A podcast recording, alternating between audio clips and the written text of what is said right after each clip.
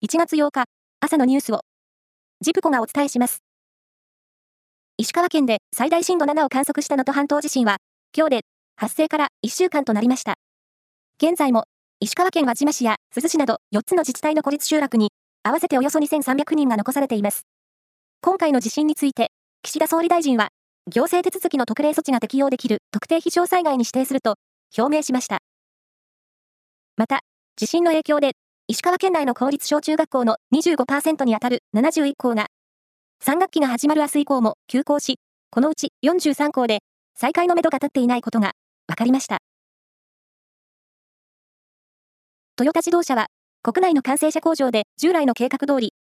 今日8日から新年の生産を開始すると発表しました。能登半島地震で仕入れ先の部品メーカーが被害を受けましたが、被災地以外にある在庫部品を活用しながら生産する方針です。羽田空港の滑走路で日本航空と海上保安庁の航空機が衝突して炎上した事故で、日本航空による機体の撤去作業が昨日終了したことを受け、今日午前0時、閉鎖していた現場の C 滑走路の運用が再開されました。サッカー女子の高校日本一を争う全日本高校女子選手権は決勝が行われ、静岡の藤枝順心高校が3対0で東京の十文字高校に勝って、2大会連続7回目の優勝を果たしました。大阪の花園ラグビー場では、全国高校ラグビー大会の決勝が行われ、神奈川の桐蔭学園が東福岡高校に8対5で勝って、3大会ぶり4回目の優勝を果たしました。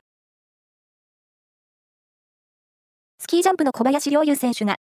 年末年始恒例のワールドカップ4戦で争うジャンプ週間の最終戦で2位に入り、合計ポイントでトップを守って、史上6人目となる通算3回目のジャンプ週間総合優勝を果たしました。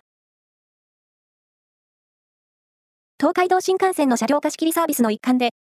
一流の料理人が食事を振る舞う美味しい新幹線が、この春から始まることが分かりました。グルメ雑誌の団中と協力して行うものだということです。以上です。